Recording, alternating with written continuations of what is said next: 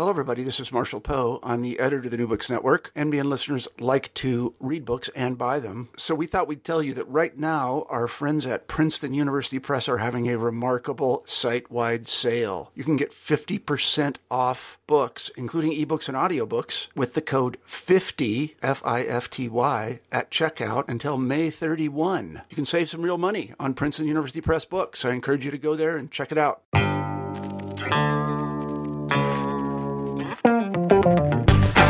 Welcome to New Books in Critical Theory. I'm your host, Dr. Dave O'Brien from Goldsmiths, University of London. On this episode, I'm talking to Christopher Vitale about networkologies, a philosophy of networks for a hyper-connected age, a manifesto. So, welcome to New Books in Critical Theory. Uh, on this episode, we're going to be talking about networkologies, a philosophy of networks for a hyper-connected age, a manifesto, uh, which is published by Zero Books. Um, and I'm here with its author, Christopher Vitale, who is an associate professor of media studies at the Pratt Institute in Brooklyn. So, welcome to New Books in Critical Theory. Thanks for having me, Dave. Um, it's quite all right. I wonder if we could kick off by hearing a bit about your academic background and the work you've been doing in the lead up to writing the book. Sure. Yeah, uh, my background's in philosophy originally, and then I moved more into comparative literature for the, the doctoral work. Uh, I, I, my dissertation was on uh, the only openly gay author and artist of the Harlem Renaissance, which might seem a bit far from networkologies. Um, but what I found as I was writing that was that in order to speak about the intersectional forms of oppression that were dealt with by uh, Richard Bruce Nugent, uh, the person I wrote on, um, you know, and I was using Lacanian psychoanalysis and various forms of Deleuzianized, um, uh, you know, sort of approaches to his work uh, that I found I really needed to think about it in terms of networks and all the philosophy uh, that was networked in all but name. Uh, that was really where I was coming from in terms of my own uh, academic projects. Uh, you know, I, I, attempted to channel them into what was ultimately a literature dissertation, um, but it, it was it, it, was something that my advisor sort of um, you know, pressed me to sort of not include there because they were concerned it would uh, not do well on the job market if it was too theoretical. And uh, it was once I got hired at a place like Pratt and had a ton of academic freedom that I was able to, uh, you know, really um, pursue things in a broader sense. And that's when I started to uh, do a little bit of research into cognitive science and learned about artificial neural networks. And it was an absolute revelation to me. Uh, and it led to several years of just feverish, feverish re- research, uh, which ultimately led to a summer at the Santa Fe Institute for Complex System Science. Um, and, it really was a complete reorientation of my academic training. I mean, I spent years, you know, learning how to read, uh, you know, uh, differential equations and you know the mathematics of relativity, you know, tensor calculus, things like that, to really get a sense of the science behind these things. Uh, and so uh, yeah, it was just a, a complete retraining, basically, uh, where I had to learn a hell of a lot of science, particularly complex system science and uh, soft computing. Uh, but I think it really gelled with the sort of Deleuzian, Lacanian philosophical background, uh, which is really where I'm coming from. Uh, and so, yeah, the, the, combination of those things were what really led up to, you know, this work. I ended up writing about four book manuscripts of the Networks project, and this was uh, the introduction to one of them that I finally said, you know what, rather than publish this massive monster book, uh, you know, go for something sort of streamlined that talks about the project as a whole. So I just, you know, took the introduction to what was then a much longer work and uh, published it. And right now I'm working on the follow up, uh, which is much more focused on the technology that inspired all of this stuff on soft computing, artificial neural networks, complex system science, uh, and how this all ties into, in particular, artificial intelligence. Um, so, yeah, neuroscience, a hell of a lot of neuroscience in there. I mean, uh, it's an interesting um, lineage that, that, that, you've talked about there, the, the different philosophical and, and, you know, more sort of hard science mm. disciplines you've, you've engaged with, but also you alluded to the, the sort of uh, long, longer term development of the book. And it's interesting looking at the Networkologies WordPress site uh, there's mm. a series of documents there that um, you know provide the basis for um, for understanding the book through uh, different articles, supplemental texts, mm-hmm. uh, an original version of the manifesto, version 1.0. And I wonder if we could start there uh, with our discussion, really say a bit about kind of um, the development of the, of the, book through these these different texts. Mm, yeah, no, I mean, it, it was it, it, a couple of years in the process of really learning the science, essentially, but the, the philosophical foundations are pretty much uh, grounded in I mean, I would have to say I'm a Deleuzian. I mean, there's no question in my mind about that. Even though there are other philosophers that uh, you know are crucial inspirations here, things like Lacan and you know perhaps paradoxically Hegel, uh, which I you know find actually there's quite a bit of affinity uh, between aspects of Hegel's thought and Deleuze's, despite Deleuze's protestations to the contrary. And you know, there's actually some articles on my website about uh, why I believe that is. Uh, but you know, ter- coming from a Deleuzean perspective, um, you know, Deleuze did not live to see the internet. He didn't live to see, I think, our networked age, the, the age of cell phones and social networking and all of that sort of stuff. And uh, in many senses, this project is really an attempt to bring a Deleuzean perspective to these issues and to really integrate it with the science in a way which Deleuze begins to do uh, but doesn't really fully engage with. So I think what you see in those early articles is an attempt to tie a Deleuzian perspective into the science that I was in the process of really getting to know at that point. So some were written before I went to the Santa Fe Institute for that summer in residence, and some were written afterwards. And that, that was a really transformative experience. The Santa Fe Institute's where complex system science was really developed and continues to thrive at this point. point and it's it's a really dynamic place. It's it's quite incredible, actually. Uh, it, it, might be interesting uh, as well, but uh, again, before we sort of really delve into the, the text mm. itself, to, to hear a bit more about why you think Deleuze is so is so important, um, particularly to understanding um, the kind of the networked age. Sure. I mean, I think that Deleuze is the well, he's one of the few avenues in post structuralism that goes beyond uh, the deconstruction of what existed previously. And this is where I find, say, Deleuze and Lacan more interesting than someone like Derrida. Uh, because I, I, do believe there's a certain fatalism, uh, a certain sort of, um, you know, skepticism that, that pervades Derrida about the possibility of saying something new and useful. And he does have these sort of small scale gestures in his work of, you know, creativity, but he always breaks that back down again. And I think Deleuze is the person who really tries to create something new.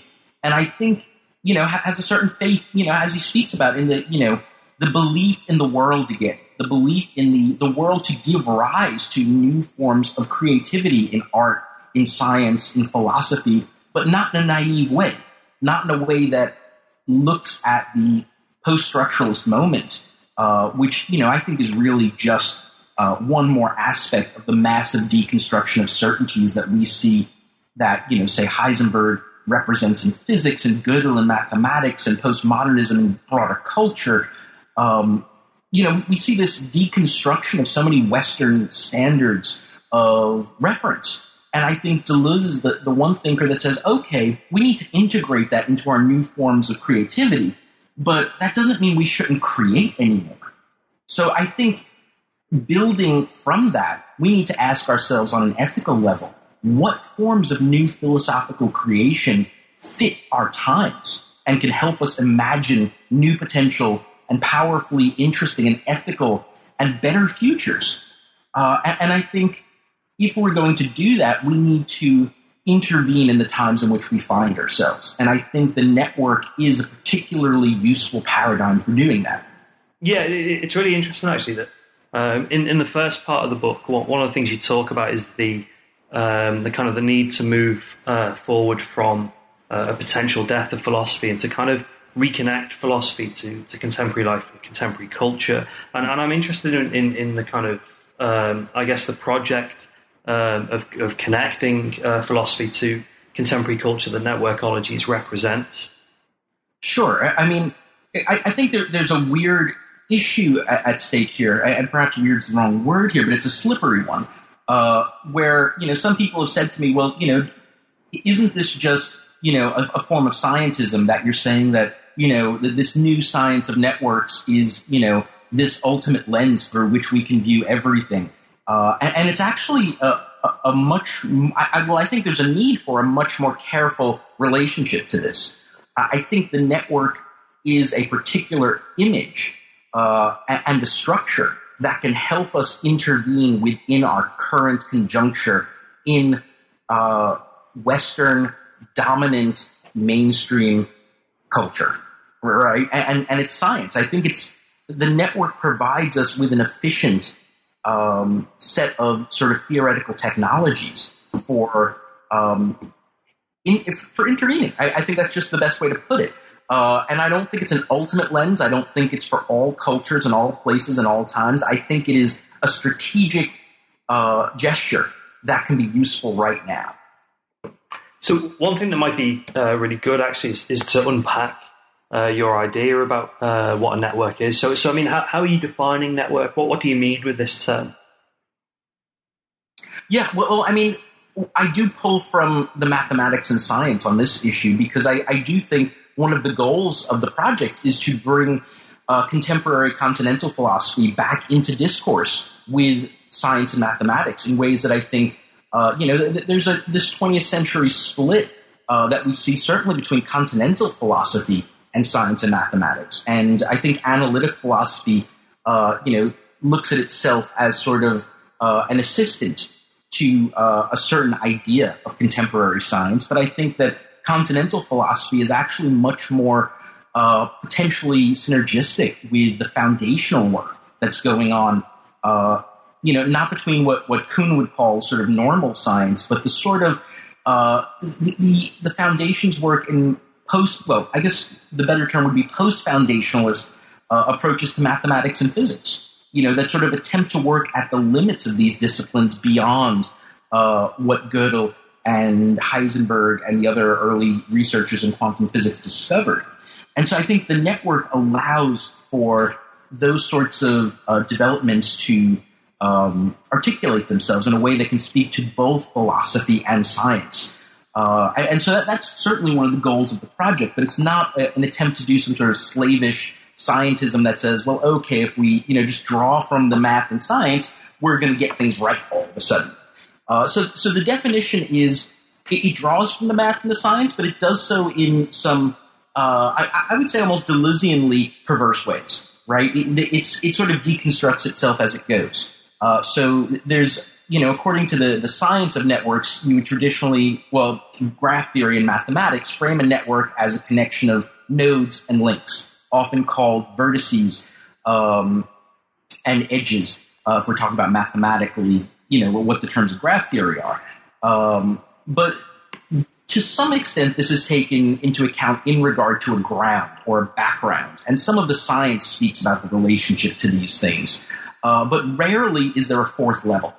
Uh, but if you look at the science of networks, uh, it's always in regard to this notion of emergence. And to my sense, there is a way in which emergence ties in with the questions of wholes and parts, which uh, I think emerges in mathematics in terms of set theory initially.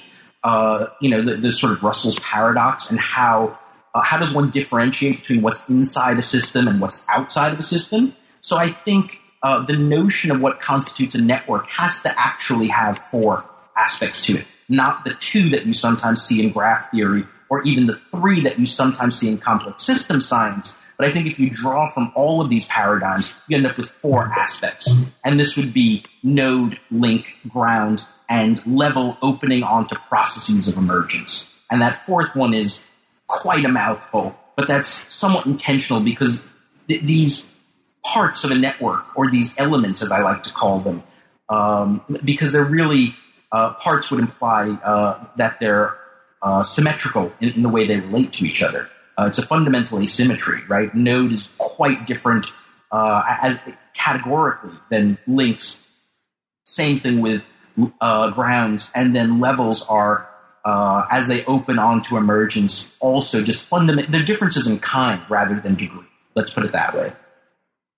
So the, the other thing that, that is going on in, in the first part of the book, mm. as well as kind of staking out the ground of, of the project and, and, preparing the way for the manifesto, is to sketch out um, a series of principles that kind of underpin uh, networkology, which mm. are around emergence, relation, refraction, and, and, immanence. And I wonder if you could say um, a little bit about each of those before we move on to, to tackling the manifesto itself. Sure, sure. Yeah, I mean, in some way, the the four network elements, right, of node, link, ground, and level, which opens onto processes of emergence, that mouthful, which, you know, sometimes I'll refer to as level or emergence or process, depending on the situation.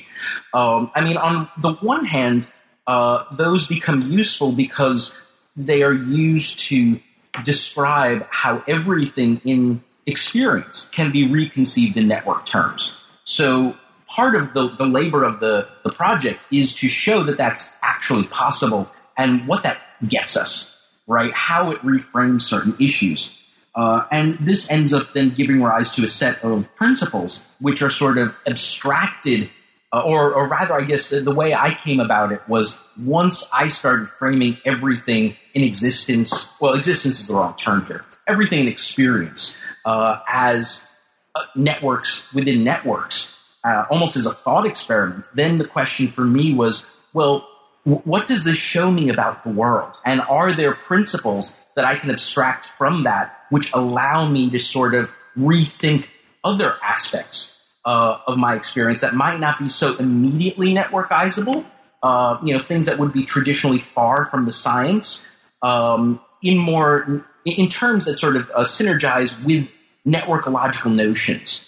Uh, and that's where I sort of abstracted backwards these principles and then started applying them to things uh, to see how they could be networkized. And so the, the principle of immanence uh, relates to nodes, or it's it's it, you know there's these areas where there's a loose coupling, uh, which is again a, a, term from the science of networks, and, and even coupling is a uh, not my preferred term for it. I would go for sync, right? A sort of soft assembly between various notions uh, that you see uh, certainly within system science. You see a soft assembly between systems. Uh, within the networkological conceptual structure, there is a sort of soft assembly between its aspects.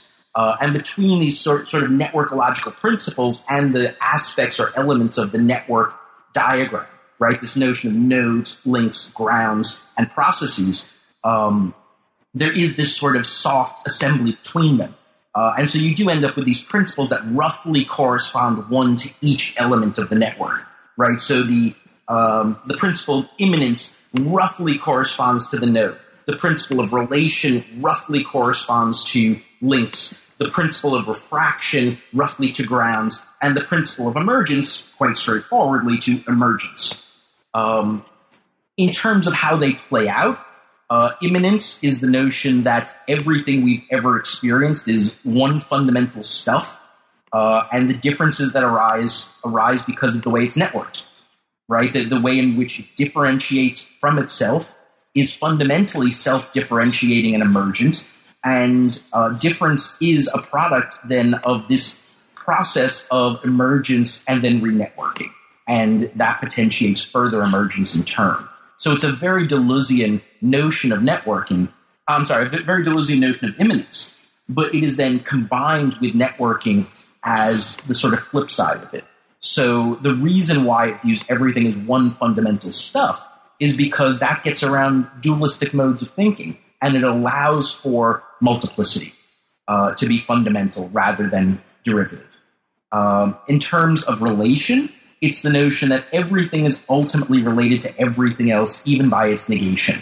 Uh, and that's, again, a very Deleuzian derived sort of notion that um, you know, essentially when he talks about, say, disjunctive synthesis in Anti-Oedipus, um, everything can be thought of relationally. Uh, and that's something that I think a network lens on experience gives us. Uh, it, it, forces us to think more relationally uh, and to sort of deconstruct the reifications, atomizations that have been so fundamental to Western thinking, certainly since the time of Descartes and Kant, uh, and the rise of, you know, say the Western uh, scientific revolution. Refraction uh, is where difference comes back into this. And refraction is the, the notion that uh, networking is not necessarily a sameness, right? There are ways in which networking can be radically different from itself. And that is how difference manifests in the structures we encounter in our experience. Uh, and so there's an ethical aspect of this. There's the way in which refraction is the most robust form of networking, which is true to networking in and of itself. And then there's emergence, which is the way in which this all intertwines to give rise to the new, and which then sort of closes the circle and starts back up again because it is emergence then which gives rise to the potential for re-networking. I think that that brings us to the point where it, it's worth worth asking what is the manifesto. Uh, I mean, obviously that's that's a very big question, um, but but the book is divided into the the two parts. Essentially, the kind of uh, understanding what it is you're talking about when you talk about a philosophy of networks, and then mm. the networkologies manifesto. So I wonder if you could just kind of sketch that second part of the book by, by talking yeah, through yeah, what, yeah. what, the manifesto is. Well, you know, I, I guess I'm curious. Uh, you know, in terms of readers, uh, what, what, was your experience of the difference between them? Well, actually, it, it felt it, it, it's a good question that that it, felt to an extent that um, the first part of the book is is the explanation of mm. uh, what what it is that, that we need to think of in terms of defining our terms. So yeah, talking through uh, what a network is, how its principles function, but also interestingly the kind of um, almost political or, or, ethical commitment to doing a particular kind of philosophy in uh, contemporary society that is very different from, say, um, the English analytic tradition, um, mm. which which I've been sort of working with a little bit over the past um, two months. Mm. And then the manifesto reads uh, almost like you're kind of uh, jumping into a bit of an ocean, actually. And um, you know the, the, the way it's organised, the, the, readers will be, will be able to see this themselves. Are almost as a kind of series of statements around um, setting out what networks are, um, but not in in a kind of a sense of this is what we're going to do, you know, to kind of define uh, our terms, which is what is in the first half of the book. Mm. Um, but really, uh, as a kind of uh, a way of running through how we might think about the world and how we might act on the world if we are embracing uh, networks. So, I mean, uh, one of the things um, we did when we were emailing was was to talk about um, particular uh, statements that are in the manifesto section um, mm. that are about evolution, about how networks think, about how they become discourses of the oppressed, about mm. how they are in turn a philosophy, a meta philosophy, and the history of philosophy. So, yeah, I, I, suppose my, my metaphor is, is almost the kind of explanation and then uh, jumping into the, the kind of the, the broader, um, almost kind of, you know, ocean of, of networkology. And, and it, it bears reading. Um, I mean, the the thing I compare it to, if this is not inappropriate, is mm. is you know the back end of Joyce's Ulysses, where you know you kind of hmm. you know you jump into this thing and and it's almost impossible to stop. Yeah, yeah. Well, I mean, I think uh, I wrote the manifesto first, actually. Um, you know, just as a sort of a way to sketch out all of the potentials of this way of looking at the world. And then I said to myself, well, okay, this is really exciting and an interesting way to frame this project and sort of, uh, I think, present it in a nutshell because it does go into so many different directions, uh, but it does so from a networked perspective and it takes on everything from space time to theology to ethics to politics. Um, but then I had to write an introduction, which would say, okay, like, how would you even get to this sort of point where you can say, well, what if everything's a network? Uh, and so, yeah, the, the, the, introduction really is an attempt at a very user friendly kind of, you know, what is a network? Uh, what's the science behind it? What inspires this? Um, and, you know, where do these terms come from? And, and it lays it forth in just, you know, pretty straightforward terms, or at least that's the hope. Um, and then the second part, you know, I just sort of took all the filters off. I was mm, like, yeah, yeah, yeah going to go and sort of, you know, allow it to almost, you know, I, I think what was in my brain was anti Oedipus. Yes, yeah, yeah, yeah. You know, just sort of write, uh, you know, something that really showed where this thing could go uh, if I wasn't sort of fettered by the need to sort of explain everything very slowly and methodically. So the two pieces are quite different in tone. Yeah, and, and I suppose actually, if you weren't reading it um, in, a kind of you know as a flow in a single sitting, it, it does have um, that that benefit of you know each of the sort of uh, the statements. Um, I don't know how you describe them. Mini essays, sections. You know, yeah, some nodes. I think was the term from the table of contents. Yeah, you know, some are a paragraph, some. Um, uh, uh, uh, you know, a page, some are a couple of pages, and there is that, that thing where you know you could dip in, look at one or two, uh, you know, employ them, uh, you know, um, kind of take them as as theoretical uh, starting points or, or, or apply them, um, you know, to to an extent without engaging with the rest of the nodes. But equally, yeah, you know, yeah, it, it, it's intentionally designed that way. Mm, mm. Yeah. So I, I suppose the question um, that comes from that then is, is, is maybe what would you like to see done uh, with with with the manifesto?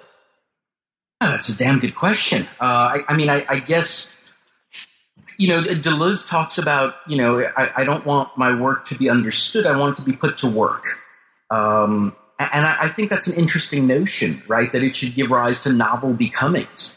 So um, it'd be very curious to see people take stuff from this work and do something with it in ways that hopefully would surprise the hell out of me. Because that would be a way of saying, okay, well, you know, maybe there's something to this. Uh, because the entire concept of networking uh, that at least I'm arguing for is that networks are fundamentally about difference and differentiation and differencing. Uh, and that it's not, you know, that, that there's, if we look at networking as homogenization, which it certainly can be, um, then we're not truly getting at the way in which networks uh, provide a lens for re emergentizing or re robustizing our relationship to experience. Uh, and so, you know, there's this push in the book for looking for the way in which networks truly give rise to the new in the world beyond humans. And, well, of course, the world of humans as well. But I think too often we keep our, our eyes on the human sphere and the way in which networks can kind of botch. Uh, you know, that, that's a, a, very Deleuzean notion. And I, I really do take from Deleuze and Guattari the notion that, you know, you can botch making a body without organs. And they describe it as, you know, either cancerous or paranoid, you know, modalities. And that's something that this project very much takes on as its own that networks can become paranoid and conservative, or they can become cancerous. And both of those are ways that networks can slip out of truly being networked in a certain sense. And so uh, the real potential of networks is the possibility of something which is neither of those things, but which is rather emergently robust. Actually, I, I wonder if you could uh, expand a little on that term uh, robustness because it, it's it's one of the nodes, um, but but I think it, it's one of the things that um, I think is most important um, in terms of how yeah networks almost live or die is, is that question of robustness. Mm-hmm, mm-hmm. Yeah, well, I mean, the sort of maxim of network ethics, you know, and this sort of weird flip Kant on its head kind of thing, uh, is let all your networks operate at maximum robustness. Um, and so the, the ethical edge of the project is really tied into this notion. What does it mean to be robust? And if we look at, say, organisms in evolutionary populations, for them to be robust means for them to be able to emerge uh, and to give rise to the new that allows for the evolution of greater complexity.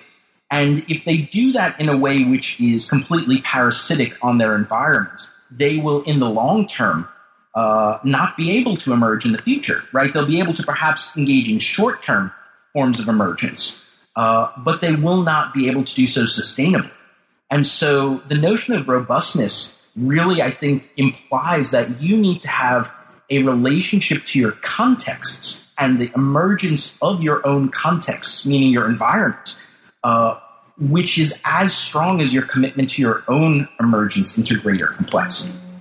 And so it's this notion that you need to sort of relate to everything around you and want it to develop in as much, and not just develop quantitatively, but qualitatively as well.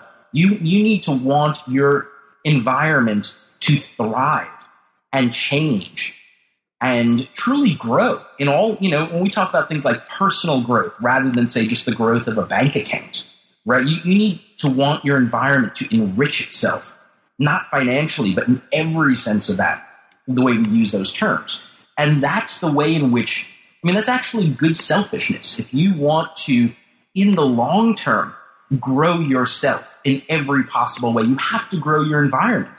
And I think that's what networks show us and if you just grow your immediate environment, you're going to repeat the same problem, right? So you have to grow your larger environment as well and not grow it just quantitatively, but qualitatively. Because otherwise, you will eventually encounter a situation that you will not be able to deal with because you are too rigid or limited.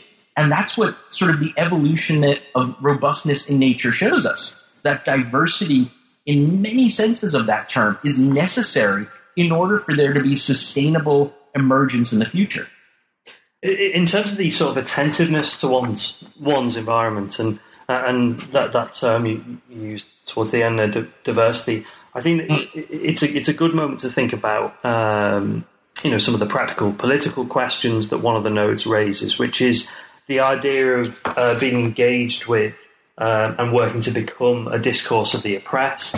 Um, and I wonder if you could say a little bit about that node because I found um, that particularly interesting because obviously it, you know it points us to um, you know I guess you could say things that are happening in New York, things that are happening in the United States, things that are happening in um, you know the broader uh, global context as well.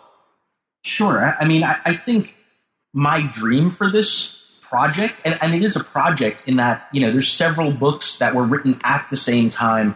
Uh, this was the introduction to them, and now I'm you know feverishly editing volume two uh, to get that ready for press. Uh, but my true hope is not that this will be a sort of philosophical project that um, is only talked about in academia uh, by people who do philosophy for a living. You know, uh, I, I very much am inspired by the most abstract of philosophy, but I also think to myself that, you know, Althusser was being read by, you know, revolutionaries in Latin America and South America, and they found his work to be potentiating to ways of rethinking political action. And I, I feel like if my project truly succeeds, uh, it would be taken up by people who are looking to change their social situation. Uh, now, of course, it's incumbent upon me then to make that to, to make that aspect of the project become uh, viable. Uh, but I the, the, the impetus behind this all is actually on my end uh, ethical and political. Uh, you know, my you know sort of uh, dissertation work was about issues of race and gender and sexuality. And a lot of my teaching uh, focuses on those aspects and issues of social justice. Uh, so for me, that that's the, the hope for yeah, that, that for me is the payoff that I hope comes from this project is the attempt to uh, deal with issues of oppression. Uh, and I realize it's a very roundabout approach, right? I mean, I'm going through the science of networking and, you know, uh, foundations of mathematics and quantum physics. But the, the reason for that is that I think that so often um, the, the, these sorts of discourses in science, mathematics, uh, even you know financial uh, discourses, uh, you know we see happening in the, the eurozone issues that are going on right now. So often these are framed in hardcore technical language, which you know is used to show people that you can never understand this stuff and just leave it to the experts. And people get screwed by that. And one of the goals of this project is to show that these things don't have to be understood in the way they have traditionally been understood, that networks provide new ways of thinking about quantum physics, mathematics, finance, political organization that are that, that can radically undermine some of the dominant discourses in anti-oppressive ways and in ways that can also speak to or align with at least uh, a post-anarchist, you know, politics of the oppressed. Uh, and I think one of the dangers is that it become top down. And so my hope is that this sort of abstract work uh, is taken up by people in local situations and radically transformed in ways I could never imagine, but is actually, um, you know, that, that takes the project out of my hands in some sense. That would be fantastic. And I think if that doesn't happen, uh, it's because of my own faults in putting it together. I mean, as you say with, with the last two nodes, you know, networks are a beginning um, and, and they're also a dream. And I, th- I think that's a really mm. um, interesting point of, of, conclusion. But it also takes us to one um, that allows me to ask you about what what you're doing next. And, and I guess you, have alluded to kind of you know volume two, as it were. But it mm. you know is it the network a, a, logical project for you know the next 5, 10, 15, 20 years, or are there other things happening as well? Yeah, I mean, I am working on uh, another book with a friend of mine that I'm co-writing at this point uh, I've been teaching Buddhist philosophy uh, at my college for the last few years. Uh, and so there's been a side project uh, or, or, a parallel project in non-Western philosophy. Um, and it's, it's not my original area of training. It, you know, my original area is continental philosophy. Uh, but the last several years, uh, I've you know done two summers worth of field work in Nepal, in, in addition to just you know sort of massive amounts of research parallel to all that in science and mathematics. And the reason for this is that uh, there are so many forms of non Western philosophy that are fundamentally networked. Uh, and so studying networks, oddly enough, led me to study Islamic, Neoplatonic, and Buddhist philosophy in particular. Uh, and so I've just finished writing a book manuscript that's a sort of deconstructive introduction to uh, Buddhist philosophy and you know Buddhist studies. Um, and that's the book that you know I, I wrote the first draft, and then uh, my good friend Tyler Fahn, who's uh, doing his PhD at University College London, um, and he, he has an extraordinary background in Buddhist studies uh, and anthropology. Uh, I showed him the manuscript for commentary and feedback, and his comments were just so fantastic. I was like, "Would you, you know, please co-write this book with me?" So that's that's where we are now, and he brings so many other skills to the table. He's able to read Tibetan and Sanskrit uh, and Vietnamese, and so that, that's you know he and he was also raised uh, in part in a Buddhist context, and so he just brings years worth of uh, sort of expertise that I don't particularly have.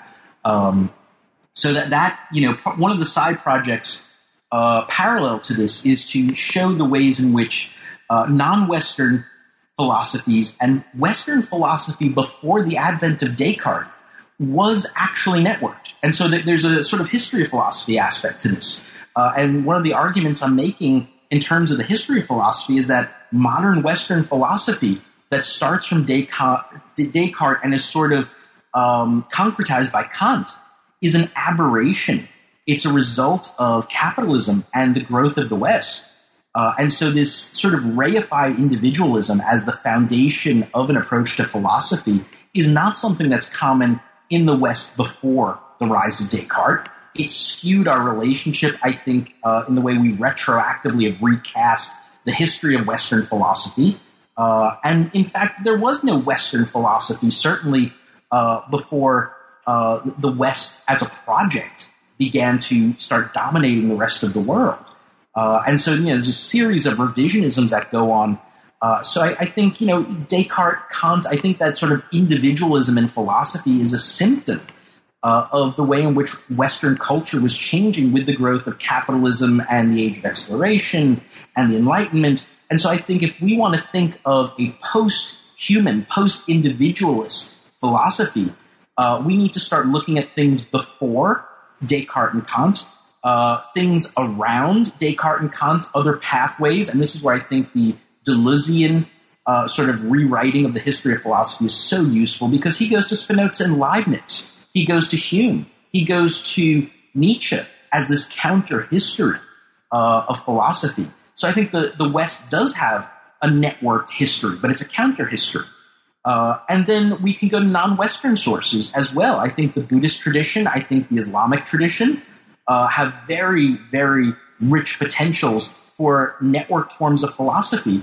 Um, well, I mean, they have those philosophies. They're there. They're fundamental to these traditions. And I think that is why they can speak to the West now at our particular conjuncture in ways that we might have not been ready to see the potential of these forms of philosophy 50 to 100 years ago.